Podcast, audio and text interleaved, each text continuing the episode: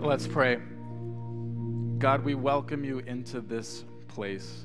God, your scriptures say that when two or more are gathered in your name, that you are there. So God, we ask you to come now.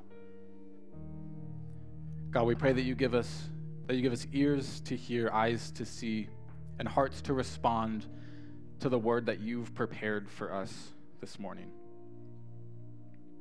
Lord, right now we ask that you speak. We're listening. And all God's people said, amen. Well, good morning, New Life. Go ahead and take a seat. Well, hope you all had a wonderful Christmas with family and friends. Um, for those of you that don't know me, my name's Carter. Um, yes, I'm part of this family. Um, give it up for the worship team. I'm a little bit biased. Yeah. Um, so my name's Carter. I'm the youth director here at New Life. And what's, what's cool is that I actually grew up in the youth group here at New Life. And um, in that same exact room. And now I get to be the one to minister to the students who were in the very same place that I was in all of those years ago. So it's cool to see how God has sort of made that come full circle in my life. Well, hey, I can't wait to see what God is going to do in us and through us as we look into his word this morning. So I just want to jump right in. So I invite you to open your Bibles to Luke chapter ten. Um, Luke chapter ten, we'll start in verse twenty-five. We're just going to jump right in this morning. Luke chapter ten, verse twenty-five. And behold, a lawyer stood up and put him to the test, him being Jesus, saying, Teacher, what shall I do to inherit eternal life? And he said to him, What is written in the law? How does it read to you? And he answered, You shall love the Lord your God with all your heart, and with all your soul, and with all your strength, and with all your mind, and your neighbor as yourself. And he said to him, You have answered correctly. Do this, and you will live.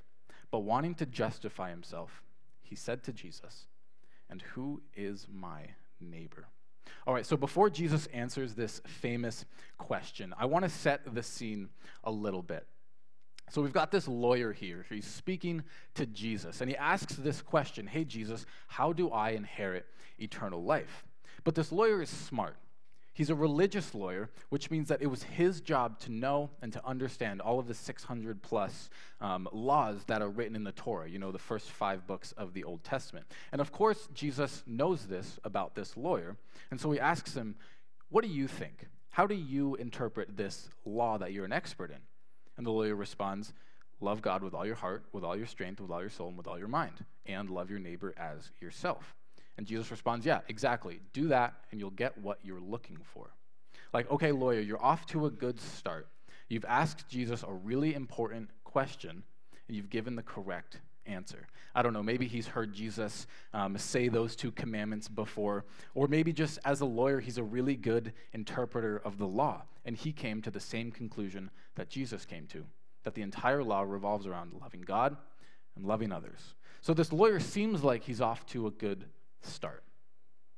Anybody ever asked a question, gotten the answer you were looking for, and then wish you would have just kept your mouth shut? Yeah, I'm guessing this lawyer may have been thinking that too after he asks the follow-up question in verse twenty-nine. But wanting to justify himself, he said to Jesus, And who is my neighbor? So anybody ever tried to justify themselves by asking a follow-up question? Like maybe your boss comes up to you and he says, um, How come you haven't finished your project on time? And you ask them, well, why didn't you just give me more time? Or, or husbands in the room. When your wife asks you to fix something, rather than getting up and fixing it right then and there, you just ask, can you just tell me when you want it fixed so I know when to get it done by? Um, I'm guilty of that one. Um, so this lawyer is doing the same thing with Jesus. Wanting to justify himself, he asks him, who is my neighbor? And I want you to remember that question because we're going to come back to it. But let's see how Jesus answers this question, starting in verse thirty, Luke ten, verse thirty. Jesus replied and said, A man was going down from Jerusalem to Jericho, and he encountered robbers, and they stripped him and beat him, and went away, leaving him half dead. And by coincidence, a priest was going down on that road, and when he saw him, he passed by on the other side. Likewise, a Levite also, when he came to the place and saw him, passed by on the other side. But a Samaritan who was on a journey came upon him, and when he saw him, he felt compassion, and came to him and bandaged up his wounds, pouring oil and wine on them. And he put him on his own animal and brought him to an inn and took care of him. On the next day, he took out two denarii and gave them to the innkeeper and said, take care of him, and whatever more you spend, when I return, I will repay you. Which of these three do you think proved to be a neighbor to the man who fell into the robber's hands? And he said, the one who showed compassion to him. Then Jesus said, go and do the same. Man, I love when Jesus does these just total mic drop moments, when he says something so opposite of what the listener was expecting. But I want to take some time to break this down this morning, because there's a lot happening in this parable. And if we take time to understand the context, then we're going to grasp more of the gravity of what Jesus just said to this lawyer and why it was so unexpected and unprecedented. So there's three individuals that come across this half-dead body on the side of the road. You've got the priest, you've got the Levite, and then you've got the Samaritan. So let's talk about the priest first. So a priest was a role given to certain members of the tribe of Levi, specifically the ones who were direct descendants of Aaron, you know, going all the way back to Moses and Aaron. And so it was the priest's job to be the sort of like mediator between man and their sin and God and his holiness. So the priest would make sacrifices and perform all sorts of rituals that would make atonement for the sins of the Jewish people. And the important part is that priests would need to remain clean and pure in order to continue to make these acceptable rituals before God. And so perhaps, perhaps this priest presumed that the half-dead body on the side of the road was full dead, right?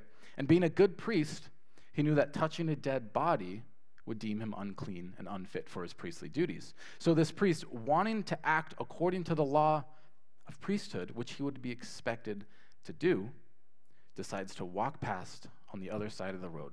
Perhaps this justified his actions. Now the Levite. The Levite was another member of the tribe of Levi, but the normal Levite would be like the assistants to the priests. So the Levites would know all of the laws of the priesthood, but they wouldn't be strictly held to them. So perhaps the Levite wanted to be extra sure that he didn't do anything to cause the priest to be deemed unclean. So he walked right by the presumably dead body. Or, or you know what?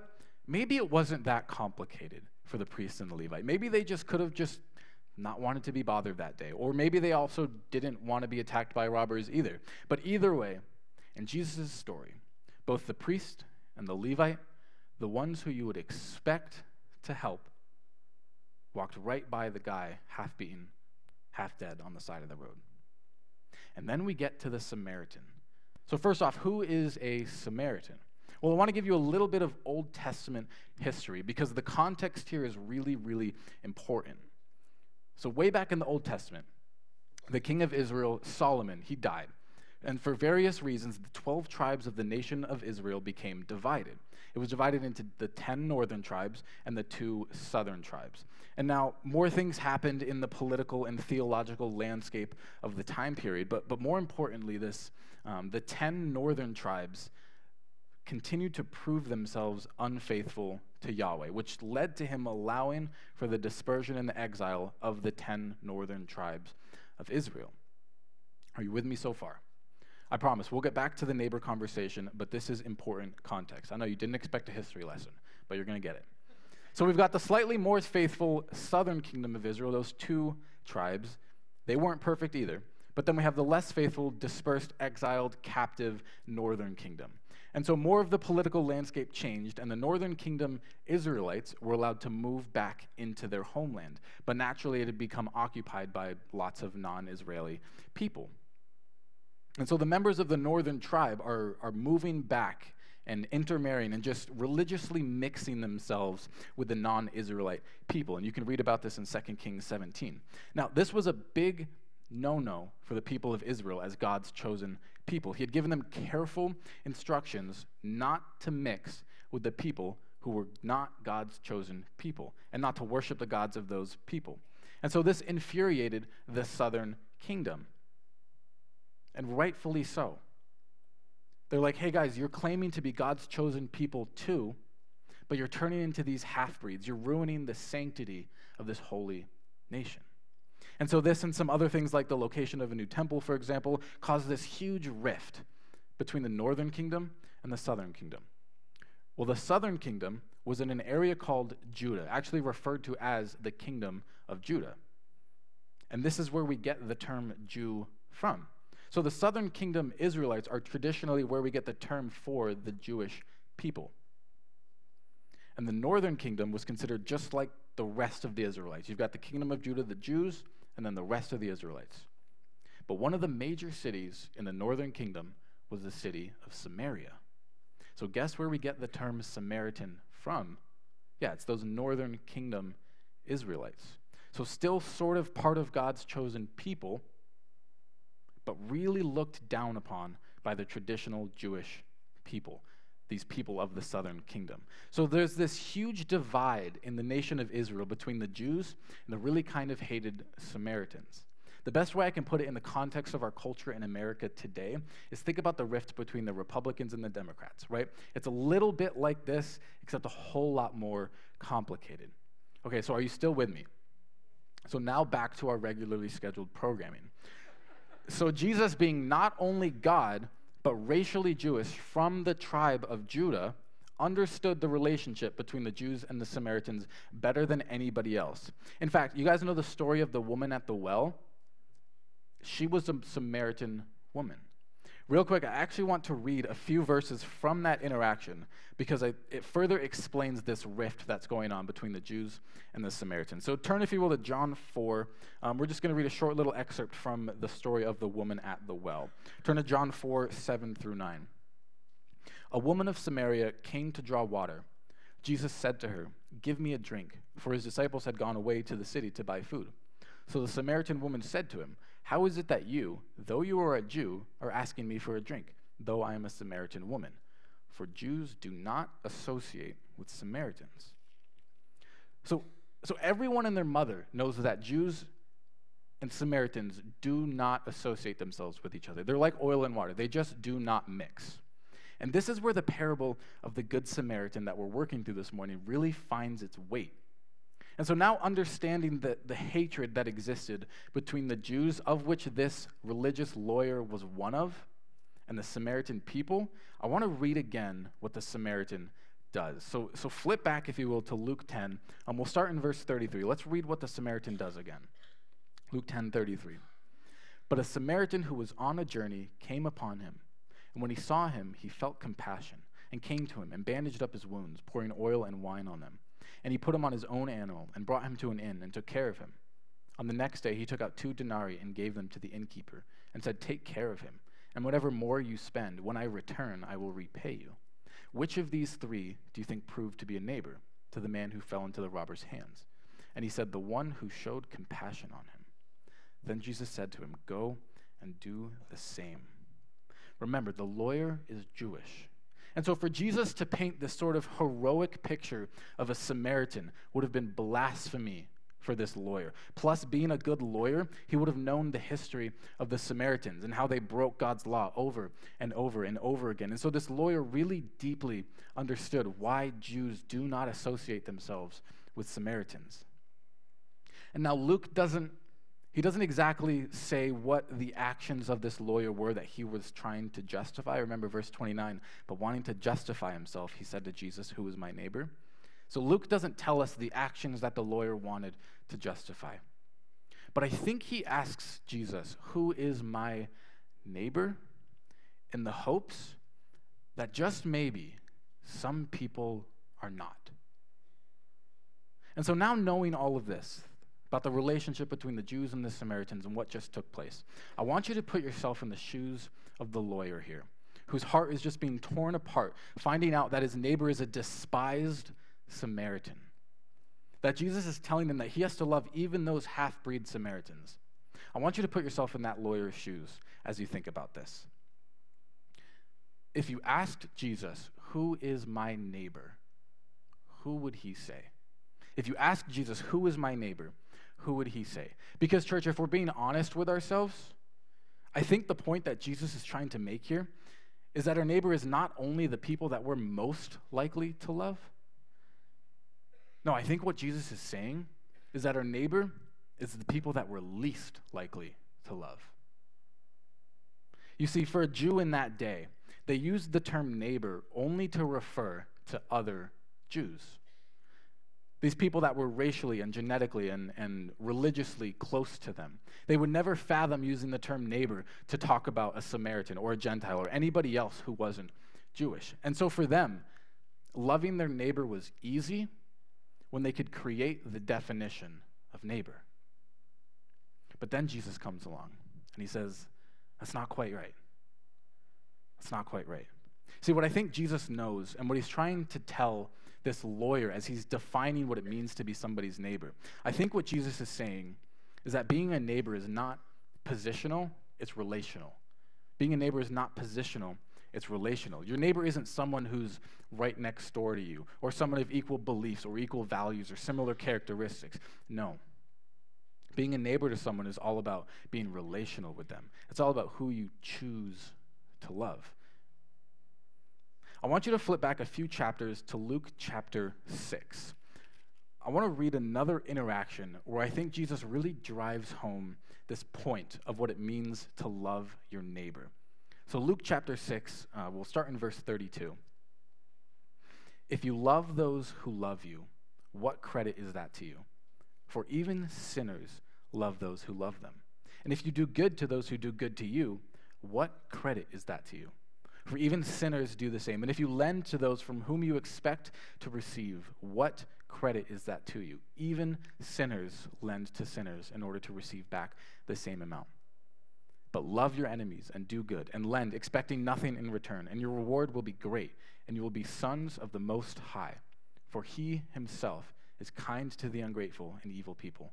Be merciful, just as your Father is merciful. Church, is that just not so convicting? Jesus is right, isn't he? It's easy to love those who love you back. But even sinners do that. So what credit is that to you? And I could go on and on telling you about people in my life who are easy to love because they love me back, right? But we all have that other list, don't we? That list of those people who are just not quite as easy to love because they don't love you back. We all have our list of Samaritans. And so, church, I want to ask you again this morning. If you asked Jesus, who is my neighbor, who would he say?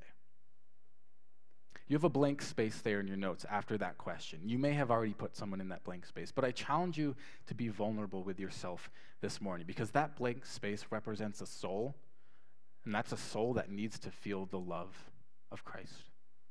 Perhaps you have a coworker who just really gets on your nerves, and you know you should love him. Maybe it's someone of that other political party or another religion. Maybe you have a friend who's stabbed you in the back just one too many times. Maybe there's a family member in your life who you just can't love anymore. We all have Samaritans in our lives, myself included. Who is your neighbor? Now, I know you may be thinking, Carter, I understand that I'm supposed to love this person. I get it. I get it now. But how? How do I love this person when they've done X, Y, and Z to me? And that's a fair question. But that's the million-dollar question, isn't it? Because it's one thing to know a truth, but it's another thing to use that truth. So how do I love the Samaritans in my life? And the answer to that question is simple. Do what Jesus did. Do what Jesus did. Christ's followers in the room, we are called to live our lives the way Christ lived his, to be like Christ, to do what Jesus did. That's why be like Christ and do what Jesus did are part of our mission here at New Life, right? To know Jesus, to be like Jesus, to do what Jesus did. And Jesus is the greatest example of loving the harder-to-love members of society. We see this in Matthew nine, when he, when Jesus eats with tax collectors and other sinners. In Luke seventeen, he heals ten people with leprosy. Now, these were the lowest of lows. People with leprosy were considered untouchable. Talk about the harder-to-love people. We see in Mark ten, when Jesus heals a blind beggar. In, Ju- in John eight, when he showed mercy to the prostitute about to be stoned. In Luke twenty-three, when he forgives the criminal on the cross. And finally, when Jesus was crucified. Perhaps the greatest demonstration of love towards those unworthy of being loved, us. And why do you think Jesus chooses to love all of these people? It's because he sees them the way that they are. Not the way society sees them, not worthless, not sick, not broken. Instead, worthy, whole, beautiful, loved. Church, I wrote it for us this way this morning. When you see how Jesus sees, you can love how Jesus loves. And so the answer to the question of how am I supposed to love that person in my life is simple. Begin by seeing them the way Jesus sees them. When you see them as unlovable, Christ sees them as loved. When you see them as unworthy, Christ sees them as worthy. When you see them as different, Christ sees them as part of his family. When you see them for all the negative things that they've ever done to you, all the ways that they've wronged you, they've hurt you, they've lied to you, they've stabbed you in the back, Christ sees them in his image as one of his children. When we see the way Jesus sees, we can love the way Jesus loves. And so a really practical way to begin loving those Samaritans in your life is to ask yourself this simple question. What does Jesus see in them? What does Jesus see in them? I want to close this morning with reading one last verse, because we've talked about the what, and we've talked about the how, but not really the why. Carter, why should I love my neighbor? Why should I love the people that don't deserve it, that don't love me back? And that's a fair question too. First John four nineteen is one of my favorite verses. It's seven simple words. We love because he first loved us. There's our answer, church. That's why we love others, because in our lowest of lows, in our deepest, darkest sin, in our most vulnerable moments of brokenness and darkness, the light of the world, Jesus Christ, stepped down from glory, took on human flesh, chose to feel everything that you and I have ever felt, and in the greatest display of love in history, chose to be brutally murdered, beaten beyond human recognition. And in his most vulnerable moment, with you and I in mind, he says, forgive them, for they don't know what they're doing. And in history's greatest display of love, Jesus dies for you, in your place, taking on the punishment that your sin deserves. Why? Because he sees you as being worthy of love.